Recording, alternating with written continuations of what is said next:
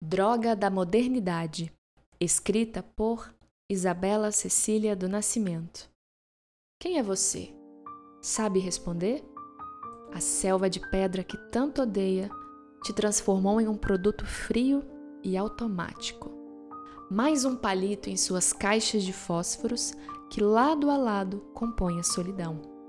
Relações frágeis são seus amigos agora. Mesmo dizendo não, convive imerso nessa depressão. O anzol do sucesso te fisgou pelas ventosas, e mesmo querendo fugir, ele te puxa de volta e o controla como um ventrículo.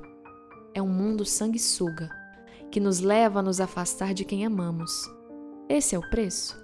Nos tornar vazios de essência e nos encher de ciência? Cientificidade é a droga da modernidade. Tudo tem sua importância a ordem e o progresso nacional te embalam para a viagem e depois te descartam num monte distante, onde tudo não é nada.